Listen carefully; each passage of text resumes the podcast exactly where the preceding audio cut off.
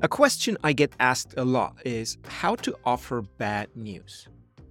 Now, the important thing to understand about bad news is that there's no way that they will magically turn into better news if you put a sugar coating on top.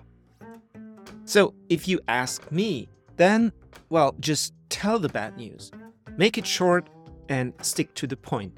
It's going to hurt, sure, but it's going to hurt anyway. One thing that this attitude does for you is that it increases your credibility. If you earn a reputation for meaning what you say, then people will trust you not only when you offer bad news, but also when you offer great news. Well, especially then, because then it's just as important. However, if you hide bad news behind a curtain of dust and smoke, or worse, if you try to sell bad news behind a facade of great news, sooner or later people will notice because sooner or later it is going to hurt.